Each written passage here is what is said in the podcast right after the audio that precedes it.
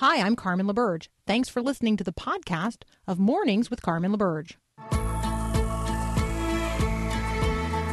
Inspiring you to bring God back into the conversation of the day. This is Mornings with Carmen LaBerge on Faith Radio.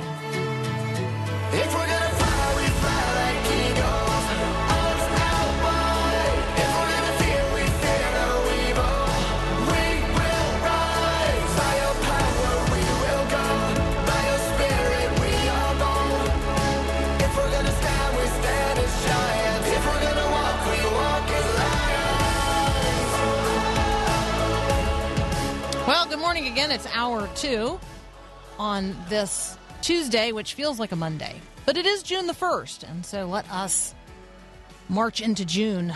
Um, let's think about what we're thinking about. So, how are you thinking about what you're thinking about today? First of all, what are you thinking about? Like, what's on your mind? And what is your mind on?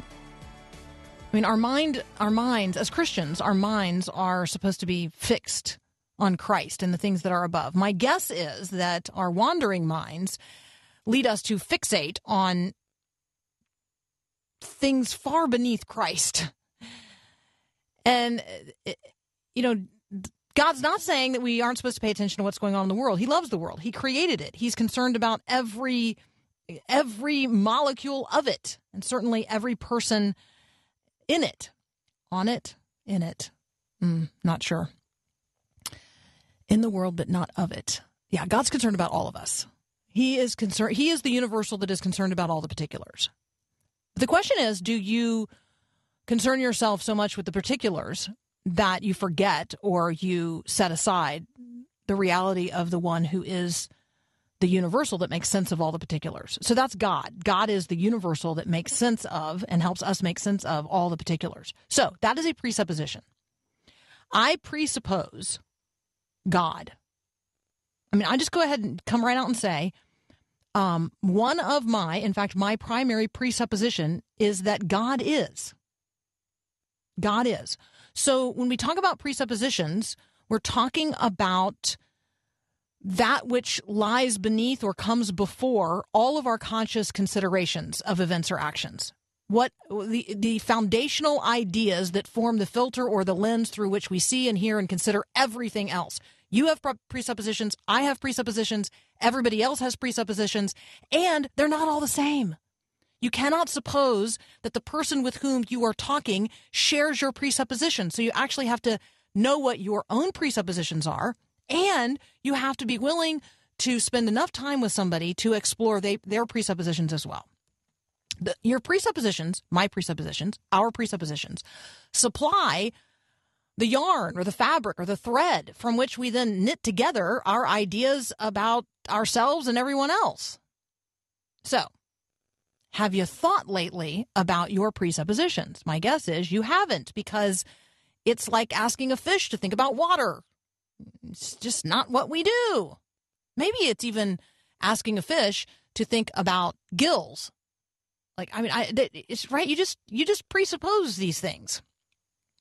So here here are some questions to get you thinking about your own presuppositions. Is history linear? Is history cyclical?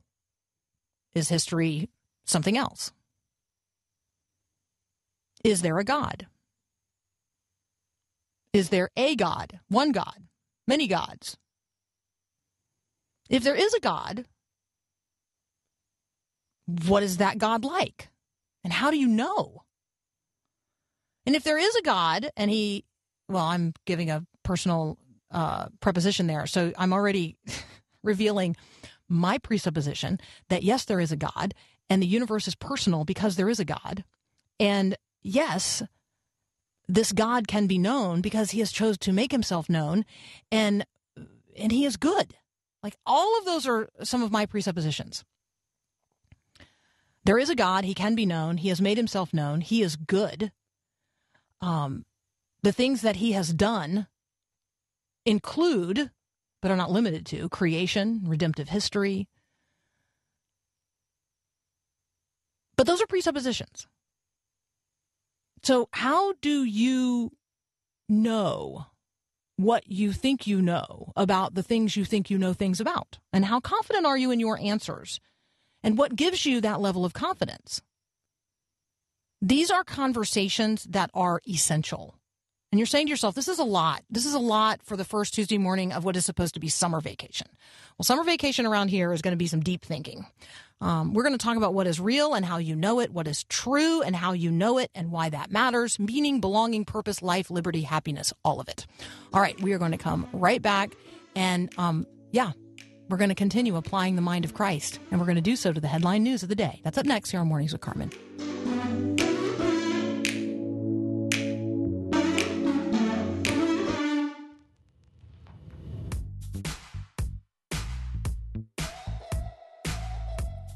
Cold pizza for breakfast, warm coke to wash it down. Maybe a couple of anchovies. What is that? What was that? What what is this? What, what is this person singing about? Cold What are we pizza having for breakfast? Cold Cold pizza, for pizza. breakfast. Christine Lavin is the name of the so- uh, the artist. Yeah. Cold pizza for breakfast and then warm Coke, Coke to, to wash, wash it it down. Did I hear yeah. that? To, mm. Yes. well, Paul you know, is working to find a leftover song because there Yeah. are some times when, um, yeah, I am going to riff during uh, a segment, and Paul's looking for a song. Paul, I, I like the cold pizza for breakfast. If could you find one about cold lasagna? Because that is my favorite Ooh. breakfast. see what I can do. Okay, good. Okay. All right. Applying the mind of Christ to the headline news of the day um, presupposes or supposes Christ. It supposes that Christ has a mind about things, that you can know the mind of Christ on the matters of the day, and that by the inspiration and power of the Holy Spirit, the, the mind of Christ can become your mind. You can comprehend, apprehend, integrate, and apply the mind of Christ on the matters of the day. You can you can not only understand things the way Christ does, but you can do about them the things Christ would do.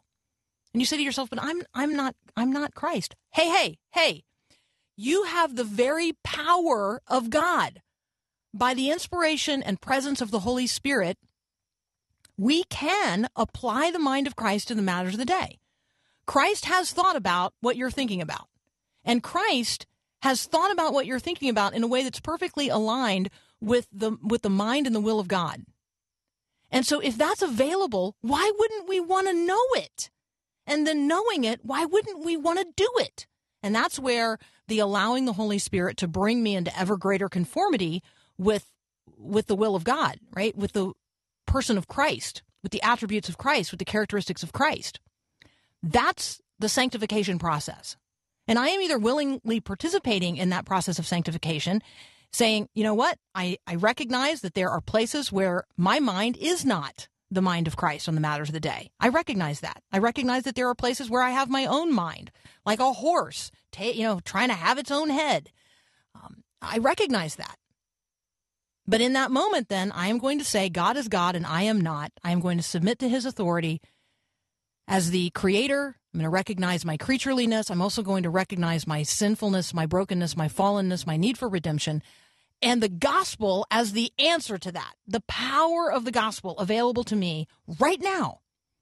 Right now, not only to deal with the consequences of sin in death, but to deal with the power of sin right now in my life, in my mind, those strongholds. So, how do we apply the mind of Christ to the headline news of this day? So, I'm just going to tee up a few headlines here very, very quickly. There is a headline um, about UNICEF. You say UNICEF. What is you uh, you know UNICEF? Those are the good guys, right? Those are those are good guys. They're worried about kids around the world. Well, yes, but UNICEF has issued a discussion report entitled "Digital Age Assurance Tools and Children's Rights Across the Globe." in which not only do they say that digital access is a universal human right and that every child must be guaranteed access to the digital universe, but that there should be no limits on that access and that, quote, keeping children from accessing pornography is a violation of their human rights. Now, what is it when I when I read that? Uh, what kind of mind is operating there? What kind of worldview, what presuppositions would lead someone to the place where they would say that digital access is a universal human right, that it ought never be limited, and that it is it's the way of bringing all children everywhere into equality with one another, equal access to all information, um, and that quote keeping children from accessing pornography is a violation of their human rights. Now, that is a different worldview than the mind of Christ. So, if I'm going to bring the mind of Christ to bear on this particular headline related to UNICEF, I am going to ask myself, what is my responsibility as an adult to a child and as an adult to children? Children living in places and spaces and in circumstances that are often horrific and indescribable. What is my responsibility to them? Not just as a fellow human being, but as a Christian. This is going to be a conversation. We're going to get to a conversation in that about widows and orphans. And we're going to get a, into a conversation about sex and sexuality in its rightful place. And we're going to get into a conversation about children and how God feels about them.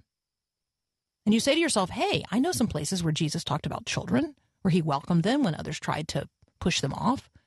I also recognize the failures of the church over time to um, care well for children, which might lead us to a second headline today. This one is out of the Vatican.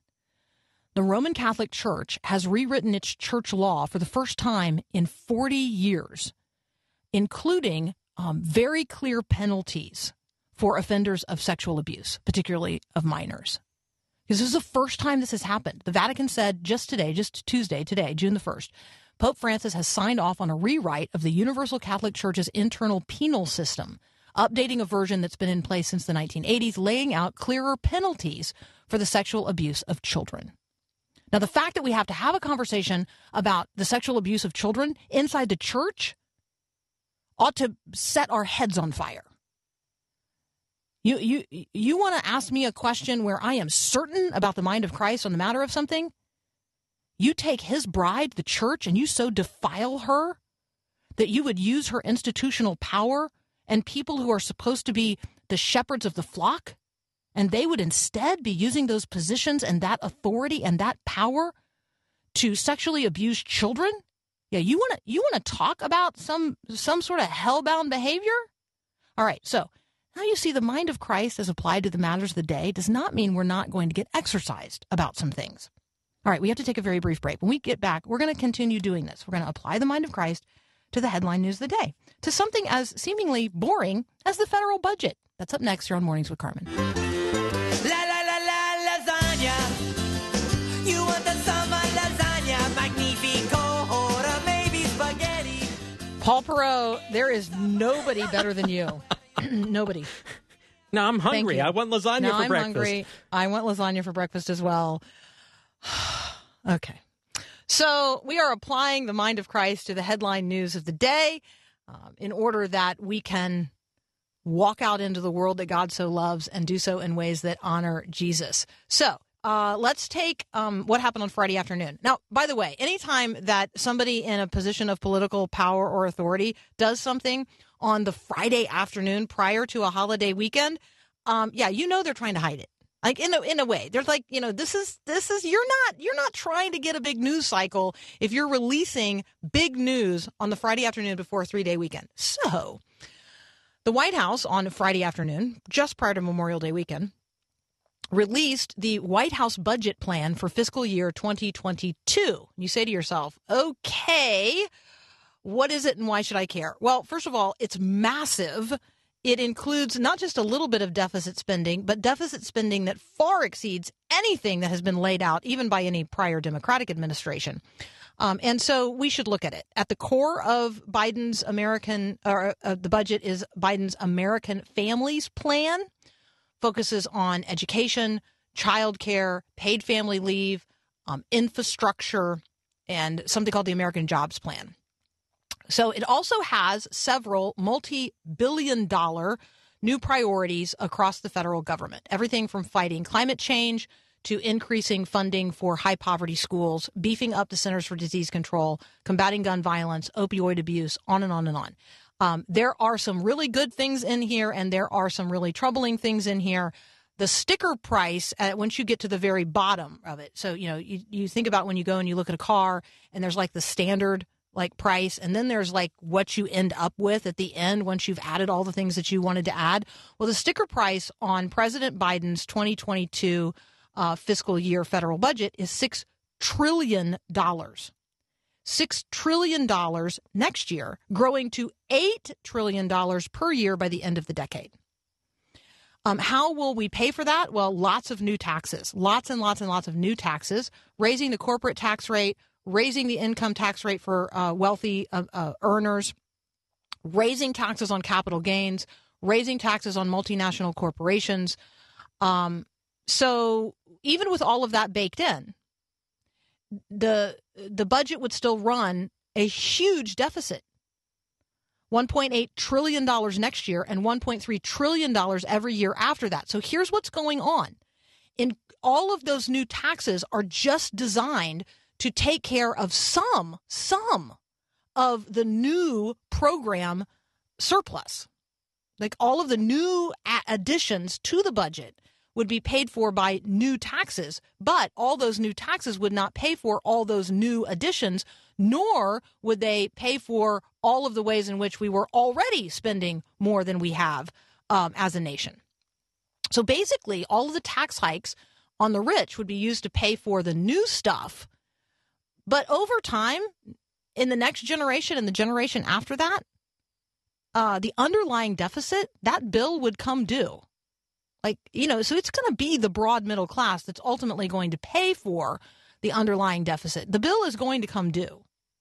You can't just spend like this and never expect anybody to have to pay for it. So, how do we apply the mind of Christ to this particular thing? Well, we talk about um, resources and we talk about where resources come from and we talk about um, work and the, and why God gave us work and that work actually exists prior to the fall. Work's not a consequence of the fall.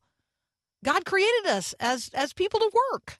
And there's and, and work has dignity and it has value and it's productive. It actually produces something. So what does your work produce? Okay, so all of those conversations. The one thing that is missing, I don't want you to miss the thing that's missing because it's got you're you're thinking this is a ginormous federal budget. Surely it's not missing anything. Oh no, it's missing something. And the thing that it's missing is important. It is missing the Hyde Amendment. And you say to yourself, "What? I'm not even sure I remember what that's about. I feel like the Hyde Amendment is has something to do with abortion." Yes, that's exactly right.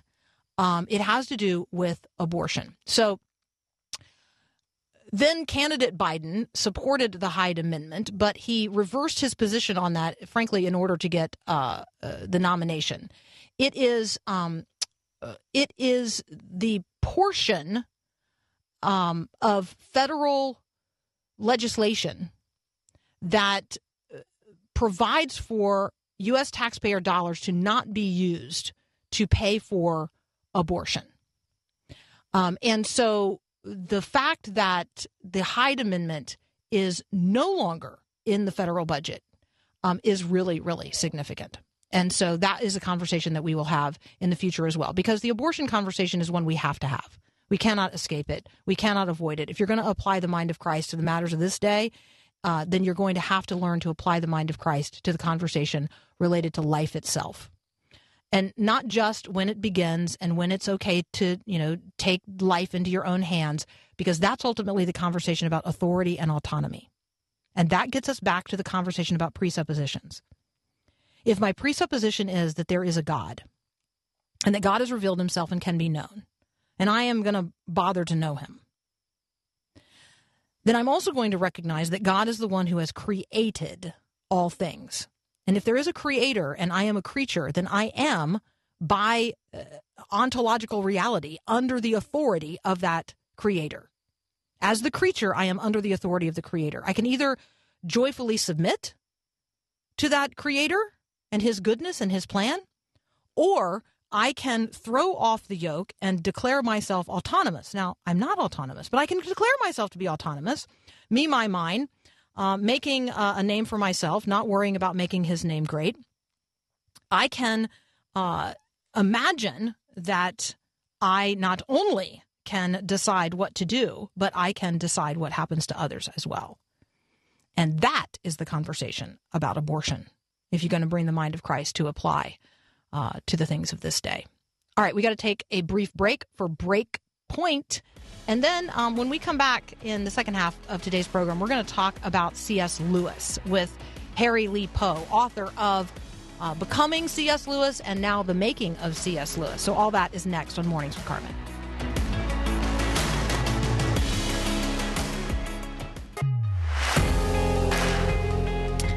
I love C.S. Lewis.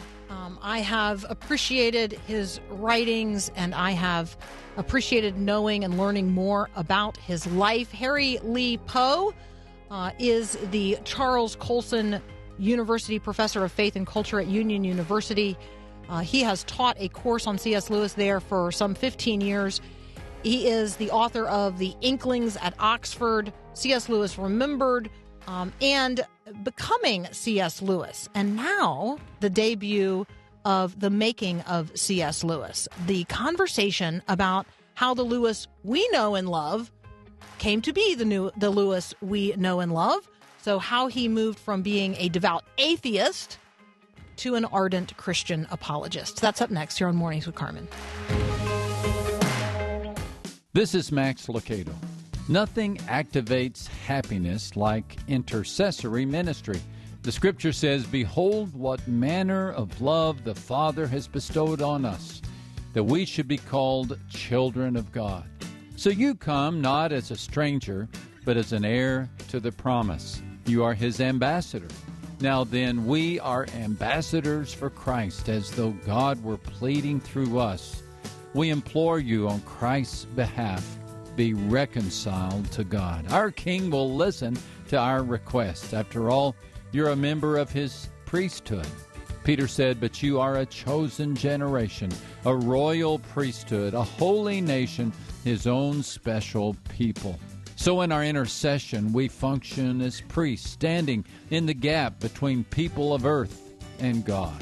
This is how happiness happens. And this is Max Lucado.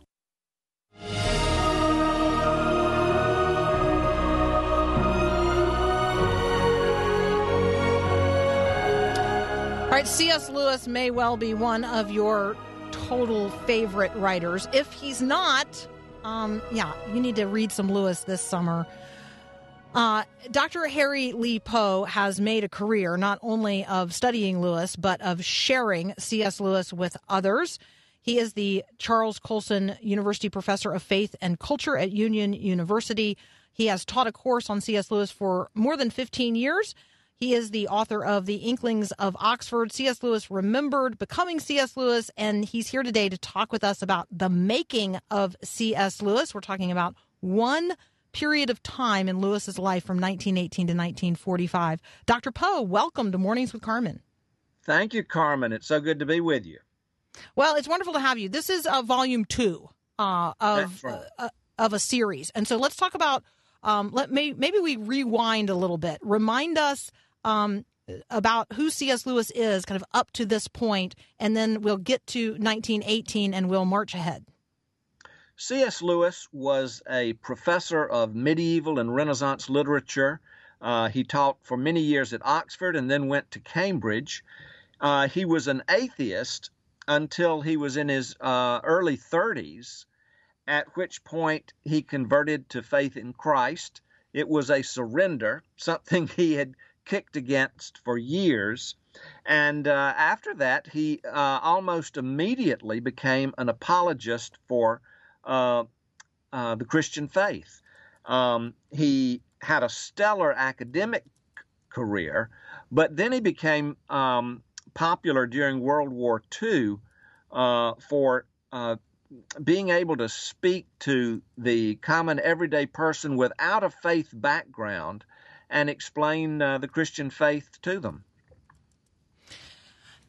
depending um, what people have read of C.S. Lewis, they may think that he is one thing or another. I mean, if you've only read Mere Christianity, you may think one thing. If you've only read the Chronicles of Narnia, you may think one thing. If you've only read the Screwtape Letters, you may think one thing. If you've only read, you see what you see where I'm going with this. Yeah. Talk with us. I mean, he is a very, I mean, he.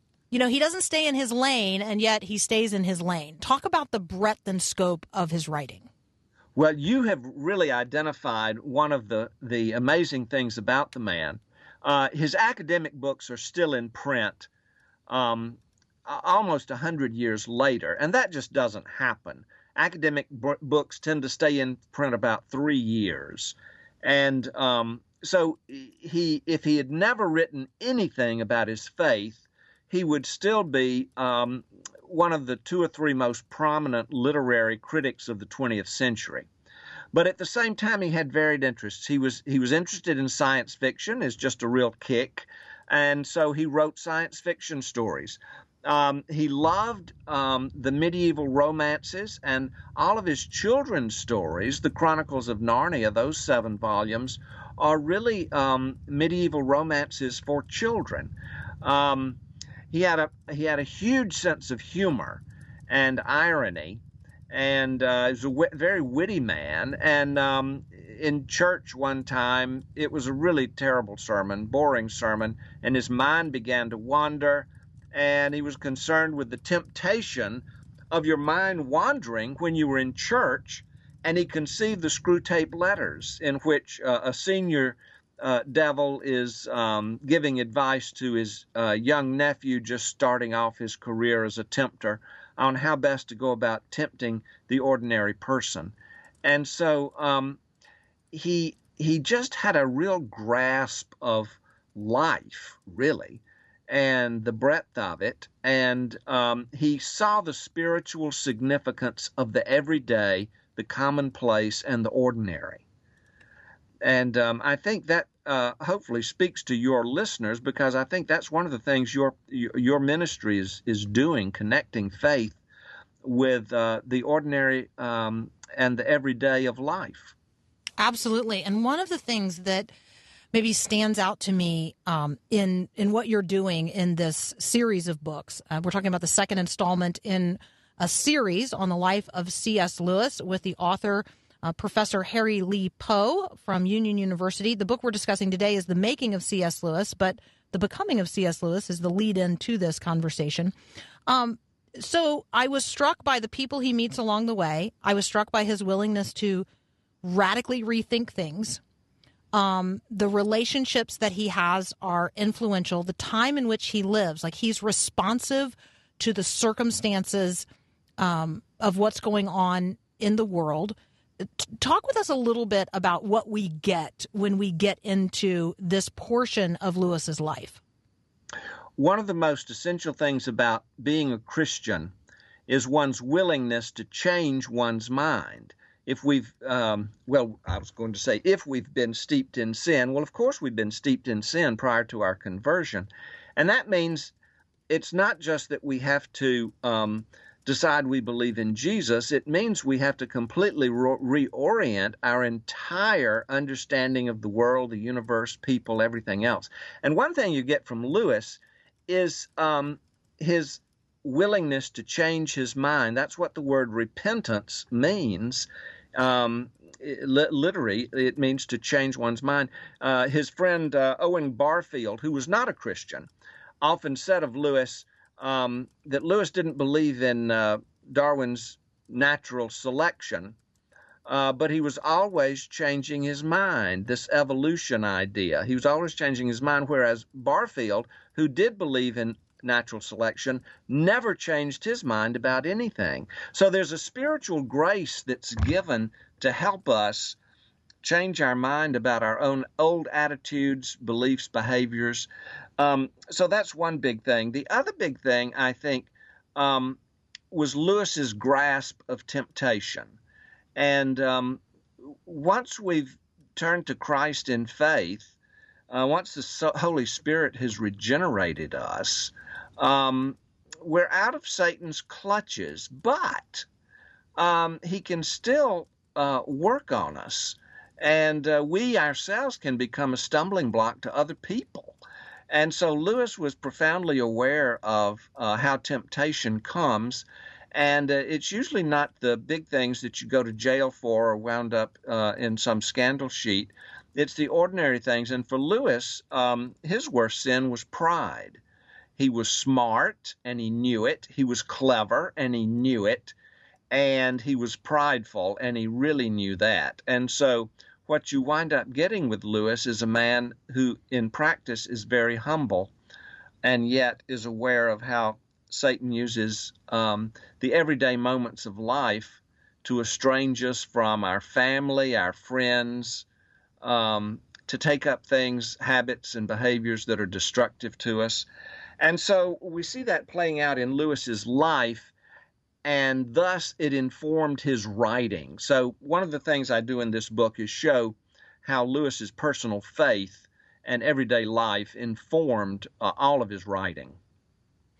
I'm talking with Professor Harry Lee Poe. We are talking about the making of C.S. Lewis, and we'll be right back. Talking with Dr. Harry Lee Poe.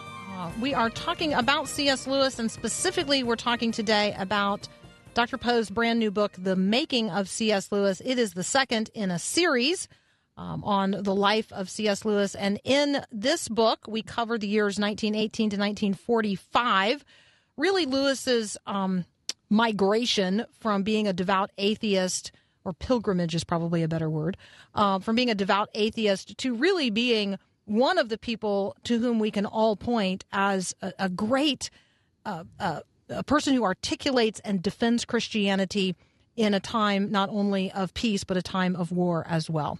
Uh, Dr. Poe, let's talk about that. Let's talk about the times in which Lewis lived and how the circumstances of life, as you see it, influenced, um, you know, the way he approached these conversations. Okay, well, he he uh, was born at the end of the reign of Queen Victoria in 1898. Um, when he was a teenager, um, when others would be beginning college here in the United States, he was a first lieutenant um, on the front line in France in the ghastliness of World War One. He was wounded, and uh, he bore that wound the uh, rest of his life.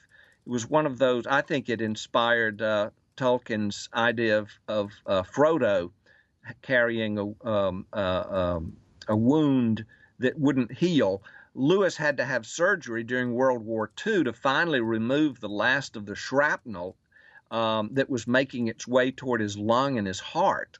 So um, uh, he had that ghastly experience. He came to, back to Oxford after World War um, One as a fashionable young man. And uh, he was caught up in the spirit of the age. He was an atheist and he was dabbling in psychology, and it was the fashionable thing to do. And in his own spiritual biography, Surprised by, Law, uh, by um, Joy, um, he calls this the new look, the new look. Um, but while he was this fashionable young man with all the new ideas and the uh, radical view of life, um, he was being attacked not by Satan but by the Holy Spirit, and um, uh, so he, he the, the things that he that he loved were rattling his experience of materialism. And he kept having this recurring experience that he would call joy. We would call it a, a mystical experience, something reaching out and touching him. Um, but he was also rethinking his materialism in light of the stories he loved. He he loved these medieval uh, stories of valor and courage and going to the end of the world um, and risking all uh, to win the great prize, whatever it happened to be. And he, he loved this story, read it over and over again. And in fact, it winds up being the plot for his three science fiction stories and the Chronicles of Narnia, all of which involve a journey in which the people who take the journey are changed. And so you use the word pilgrimage. Um, he first uh, wrote his spiritual autobiography, we, we called it his testimony. Um, right after he was converted. It's called uh, The Pilgrim's Regress. Not that he um, lapsed or was apostate, but uh, in contrast to The Pilgrim's Progress by Bunyan, who goes from the city of destruction to the heavenly city, Lewis realized that now that he's come to the cross, he's got to go back into the world and live. And that's the idea of the regress. that uh, when we're saved, we're still in this world, and that was the pr- uh, prayer of Christ um, in uh, John chapter 17 that that we not be taken out of the world, but we live in it.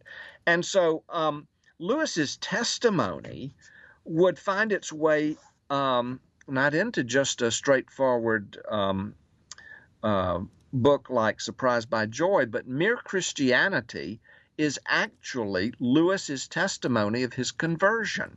It's not really a philosophical work.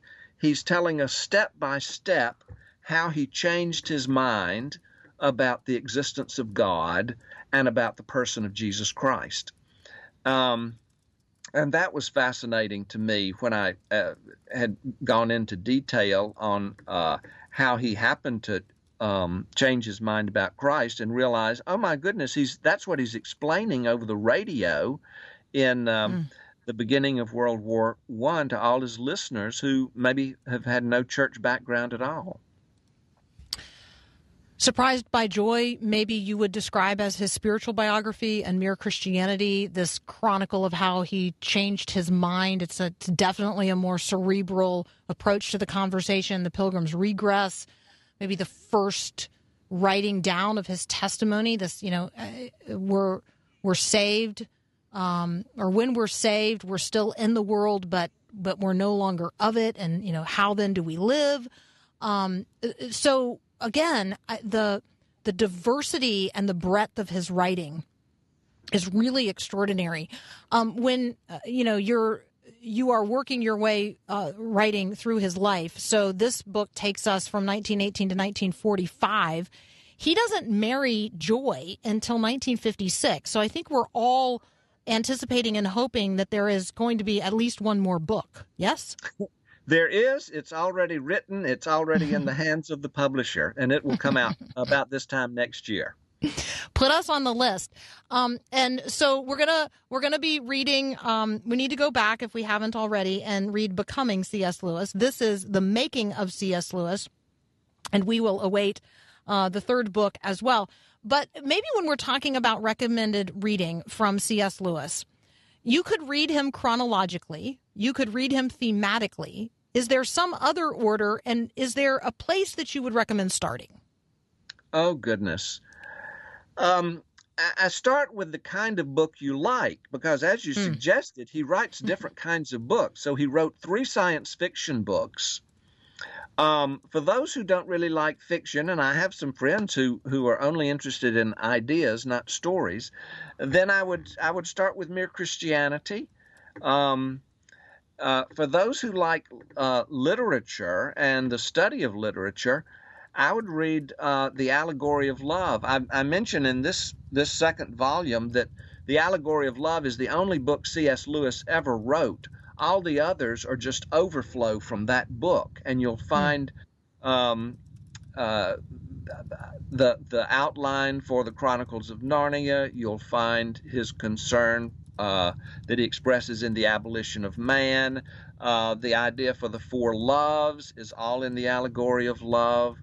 Um, and uh, just over and over again, we see uh, his his main thought fully developed. Well, not fully developed, but outlined by in 1936 when he published the Allegory of Love.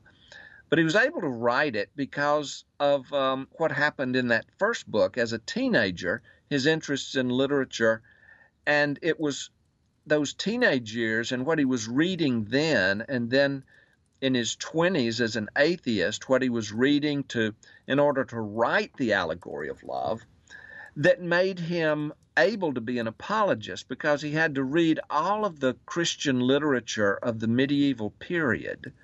He had to know the Bible. He had to read the old theologians in order to understand the medieval literature. So that when he became a Christian, he had the information, but now it was enlivened by the Holy Spirit. And so he could immediately become an apologist, which is, is fascinating to me. It's totally fascinating. It is amazing how God works it all together, is it not? I mean, it's just it's just extraordinary. It is, yes. Well, I love um, I love Lewis. I love um, so many things about him, and your series of books is helping me to know him better. So thank you, Dr. Poe. That is Dr. Harry Lee Poe, the book we are discussing today, The Making of C.S. Lewis. But we might want to recommend that you read Becoming C.S. Lewis as a lead in to this one. And you can find Dr. Poe at Union University. Thank you so much for joining us today.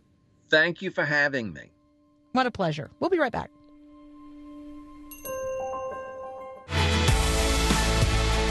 Okay, I'm definitely going to go see if I can make some sort of homage to lasagna for breakfast. I don't know. Now I have a hankering. All right, what do you have a hankering for today? Let's keep our eyes fixed upon Jesus. Let's get our minds aligned with the mind of Christ as we walk our faith out into the world that he so loves. Have a great day and God bless. Thanks for listening to this podcast of Mornings with Carmen LaBerge from Faith Radio. If you haven't, you can subscribe to automatically receive the podcast through iTunes or the Google Play Music app. That way, you never miss an episode. It's also available anytime at myfaithradio.com.